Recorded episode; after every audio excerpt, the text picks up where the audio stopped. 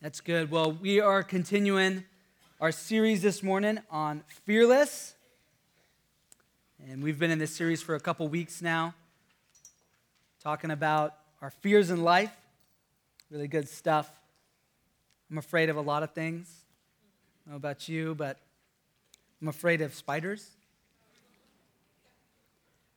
We used to live in Tucson, and my grandpa blessed me with the joy of showing me a horror film about rattlesnakes early on.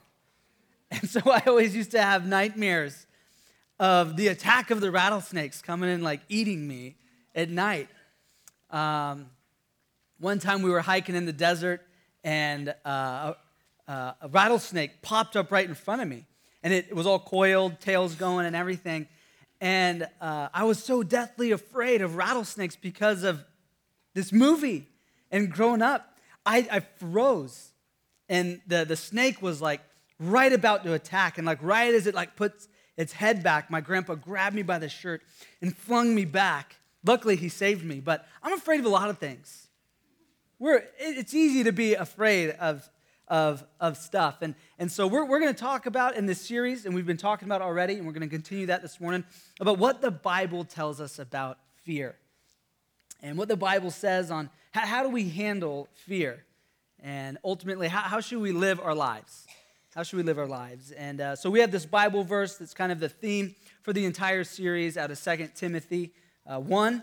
And let's say it together if we all remember it. For God has not given us a spirit of fear, but of power and love and a sound mind. You know, I took that verse very, uh, very seriously when I was uh, in high school and college uh, that no fear, right? And you you give this Bible verse to a, a college freshman, the no fear complex, really good things are going to happen, right? No, I, I, took this and I was like, yeah, no fear. And so me and a buddy, uh, one one night, late at night, around midnight, we had this really great idea um, to practice some parkour moves. And I don't know if you know what parkour is, but essentially it's these crazy athletic guys that they go around the street, uh, around the city, and find like just natural uh, uh, uh, things that the city have built, like a lamp post and a, or some like bicycle racks and maybe a big wall. And they'll like do like a flip through the bike post, run, spin around the, the light post, and then like run up the wall, do a backflip off of it. And they just kind of run around the city doing like all these weird, crazy things. And then the guys who are really intense, they go up on top of like building tops whether it's like you know in, in like in uh, germany or russia or here in the us you find these sweet videos of guys on youtube that are like doing these crazy like backflips and running up walls and then jumping across buildings and stuff. It's really neat. And so me and a buddy were like no fear living right? We're young. And so we had this great idea to climb on top of an elementary school and to practice parkour moves right? Any, any young person's dream right there. And so we find this local elementary school and we climb on top of it we get up there and we figured, okay, we're going to start off small. We're just going to jump from building to building. That's what we're going to do. And uh, so we look at the gym, we're on top of the main building. We look at the gymnasium. We're like, that's, I think that's like tomorrow's goal. Tonight, there, we're going we're gonna be up here, and there's this awning right down here that's like a 10 feet down um, that we're going to just try and like jump, roll onto, and then kind of skip off the awning down onto the ground. And we'll see what happens. And, uh, and so we're kind of sizing each other up on top of the building. It's, it's laid out, it's night. It's a really bad idea. Don't ever do it. Um, and we're looking at each other, sizing each other up like, you're always in that situation. So who's going to go first, right? And so we're sizing each other up. Somehow, I don't know, I got the short straw or something. I had to go first. And so I'm lining up and I'm thinking through my head, like, this is, this is, this is going to happen now. And so I, I run up and, uh, and I stop right at the edge. And you got to do that a couple times, you know, just like get it going. Any, anytime you've uh, gone off a bike jump for the first time as a kid, you always go up to the jump stop like 10 times, you know. Same kind of thing. I'm jumping over a building. This is kind of intense. And so finally, I muster up the courage. And I'm just, I'm going for it now. I'm to run and jump, and the awning is about where the first row of, of chairs here is. So I'm to run, jump, and go for it. Right when I'm about right here, and I got to take one more step, this thought enters my mind. And it's, what if you fail? and so in that moment, I hesitated just a little bit. And so, what turned out to be this was uh, supposed to be this wicked, awesome, sweet jump and roll and land turned out to be this like weird kind of Charles Barkley swing kind of a jump where like I kind of like hesitated and like did something weird. And instead of landing right, my foot right here and then jumping, there's this metal flashing that goes over the whole roof. And it was raining out that night. And what happened is that metal flashing had gotten really wet and slippery. So as I did my Charles Barkley swing jump thing, I kind of hesitated as that thought entered my mind. Instead of landing right here, I landed right here on the flashing, and my feet went right out from under me. And then I was like, oh my gosh, my worst nightmares come true. I fell two stories face first and hit the ground. Now, for whatever reason, I'm wincing in pain on the ground. My buddy that's still up on the roof, for whatever reason, he thought it was hysterical. And so he's having a ball, laughing his head off. I'm trying to figure out, like, if I'm about to meet Jesus on the ground, trying to figure out where I'm coming from. I hear this laughter, and I'm like, what's funny about this? And then the laughter kind of dies down and it kind of changes to, dude, dude, dude. And then he comes like running down, and he didn't jump down. He like climbed down like a ladder or something like that that was right there. And then he takes me to the hospital. The best part was the next morning, I get home at like 3 a.m. from the hospital, and it's really dumb. And uh, I ended up having a broken elbow, and I looked like I was in a bar fight, and all this really great stuff. And I go in my room and sleep. I wake up the next morning. This was the best part. Is uh, earlier that previous night, I had just told my mom, like, "Hey, I'm going. I got to go do some homework for my uh, macroeconomics class or whatever." And she's like, "Oh, sweet." They go to bed, and then my buddy calls me. He's like, "Hey, you got a great plan." I'm like, "Sweet." And so I wake up that next morning, and I come out, and I'm like in a sling and a cast my face is all like mangled up. And my mom is just like, just jaw drops, just like, oh my gosh. Like, Nate, what happened? I thought, I thought you went in there, your room, you just went and did homework. Like, did you, what happened last night? And I said, I don't know, mom, homework's really tough sometimes. so we're gonna, we're gonna talk this morning, we're gonna continue to talk on fear and uh, uh, we're going to continue this series, and specifically, we're going to talk this morning on the fear of failure. We all struggle with the fear of failure in our life, whether it's at your workplace or maybe it's at your school, um, in your marriage or in your relationships, maybe starting a dream that God has placed on your heart. Maybe it's going into ministry. You feel like God has called you into ministry, but the, the fear of not knowing and the uncertainty, and I'm going to have to leave my job, I might fail at this, what if, whatever. Um, one of man's greatest fears is the fear of failure. What are people going to think of me? What are people going to think if, if I, I, don't succeed at my workplace and I lose this, this uh, client? Or what, what, what are people going to maybe think of me uh, if I end up uh, my marriage fails and I get a divorce or whatever it is, that the fear of failure can really loom out there sometimes for a lot of us. And even those with the no fear complex, you know, the fear of failure is always in your mind because then what happens if you fail? Then all the pride and ego you had built up, what's going to happen to that? And the status that you felt like you had with people, I can do anything. It's a big fear that a lot of us struggle with including myself. And today we're going to look at a guy named Elijah in the Bible. Uh, he's an Old Testament prophet, and we're going to learn some lessons from a situation that he encountered in his life. And Elijah, in his day, he was really fed up with the nation. The nation was living this very like wicked lifestyle. He was fed up with their duplicity. They were worshiping different gods, and he was just really upset. So he goes to the king and he basically tells him, Hey, king, uh, there's going to be this big drought because of your wickedness, and I'm going to pray to God, and I'm going to turn the water supply off for your land. And so Elijah, he turns the water supply off like you would turn your shower head off. He just goes boom, and there's this massive drought across the land. But Elijah was able to survive it because God had led him to this secret oasis where he found water. And then the birds, these ravens, would bring him his food. He had room service and he didn't even have to pay for it. This was really good for him. But the whole land was suffering because of this drought. And they continued in their wickedness, and Elijah kept getting more and more upset. And so Elijah, uh, he goes to the king Ahab. Uh, he was the king over the nation at the time, and his, uh, he had a wife, Queen Jezebel. And Jezebel was this evil, wicked woman. And she was kind of the real ruler of the nation. She really made all the decisions, even though he was the king. She really made all the family decisions and decisions for the, for the nation, and she was very wicked. And a lot of people say uh, Ahab's last decision he ever made was, I do. So, so Elijah, uh, uh, Elijah goes, the, goes to them, and uh, he basically confronts them and says, Hey, you guys are being evil, and the nation's wicked, and you're worshiping these gods. We're going to have a God prophet showdown match. And so they agree to it, and he says, Meet me on top of this mountain over here, Mount Carmel, and you bring your 850 prophets, and I'll bring myself, and we'll meet up there. And so they meet up there, and there's, they set up this pile of wood, and they say, uh, So you and your prophets, you pray to your gods and see if this, this altar of wood will light on fire. And if it doesn't, I'll pray to mine, and we'll see who wins.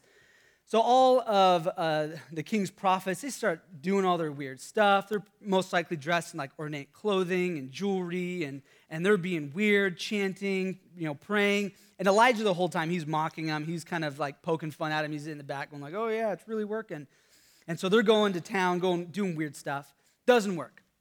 So Elijah steps up and he says, okay, I'm going to do this and he uh, uh, makes some changes to the altar. He makes like a moat and has them dump some water on it and these things. And then he steps back and he prays. And then this fireball from heaven comes down and boom, lights the whole thing on fire. And King Ahab is like, oh my gosh, this is, this is the real God. And so then Elijah, he slaughters all 850 prophets. It's pretty cool.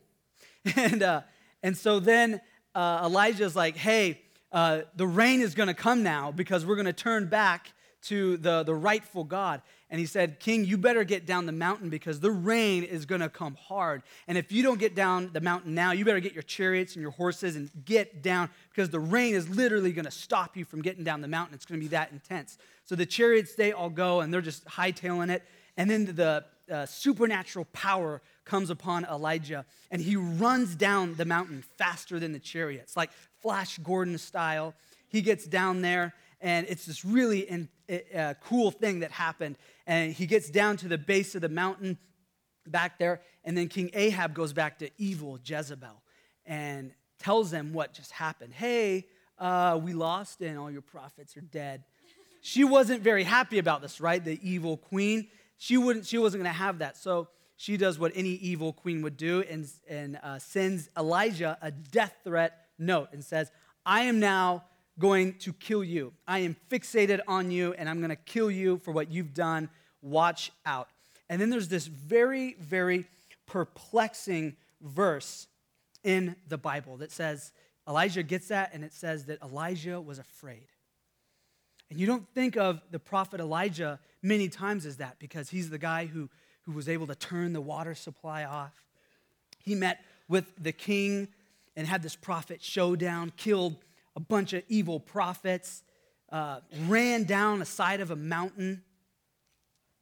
He gets down there, and God had given him birds for food. He gets down there, and he gets this letter from this woman, and then it says, The courageous prophet, Elijah, says Elijah was afraid.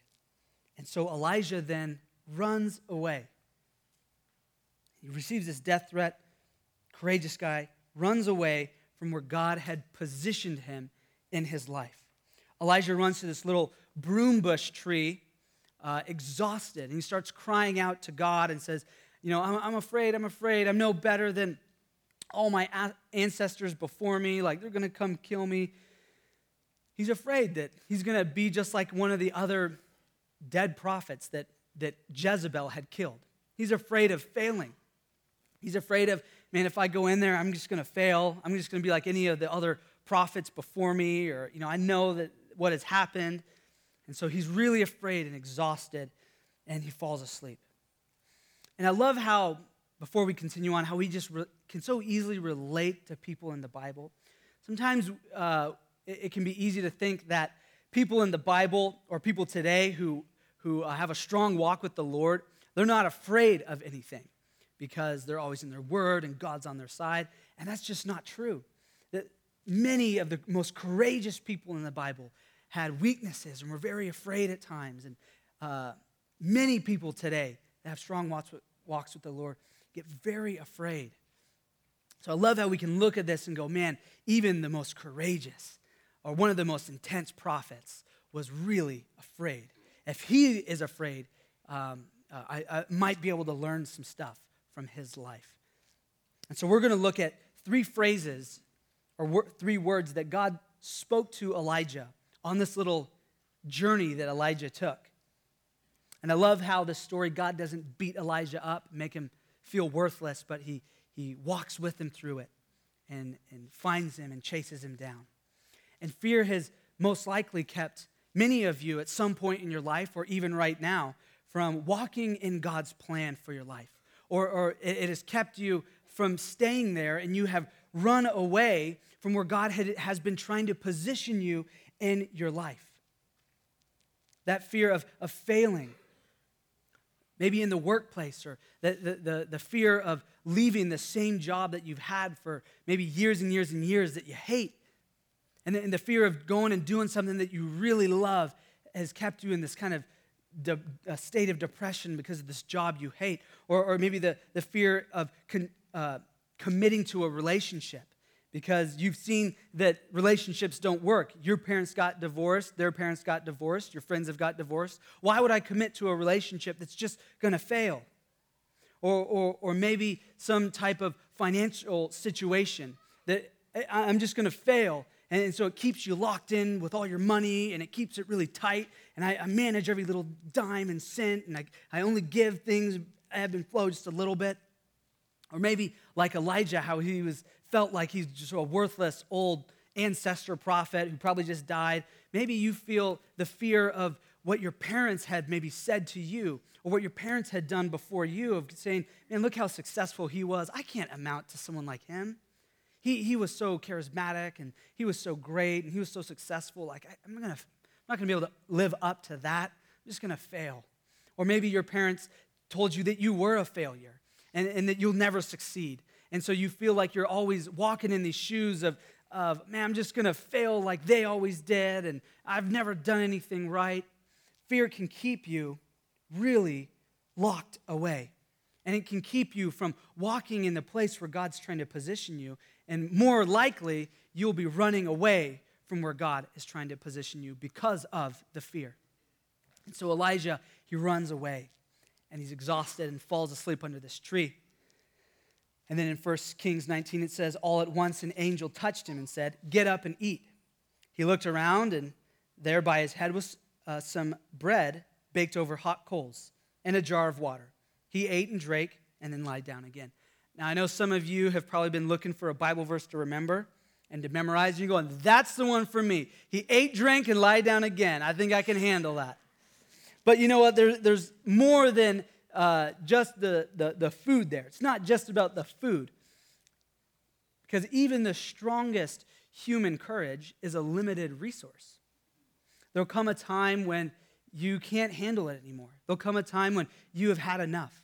And I don't think Elijah was so afraid that Jezebel was going to kill him or could kill him. He had already proved that he was the, the prophet over the land. He had already proved that God was with him. He'd already, he has already uh, shown God's power. He had run down the mountain, he had turned the rain supply off, and he had already killed all of her prophets. So I don't necessarily think that Elijah was afraid of dying or that she could have killed him. I think Elijah was afraid of having to face another battle because he was already tired from the battles that he had already fought. It's the fear of living in the life and the condition that your life is that keeps you from moving forward. And that I can't face another battle that I might fail in. I've fought too much. In the condition of my life, I'm going to run from the current state and condition of my life. And that happens many times with us. He's afraid of the life that's there. You may have a battle out in front of you that's going, man, I've fought too many battles. I've been fighting battles for years. I'm a, I just don't want to, I'm afraid of seeing the ramifications of what I had seen in the past. I'm afraid of that. I don't want to fail again, or I don't want to fail, period. So I'm going to run from where God has been trying to position me.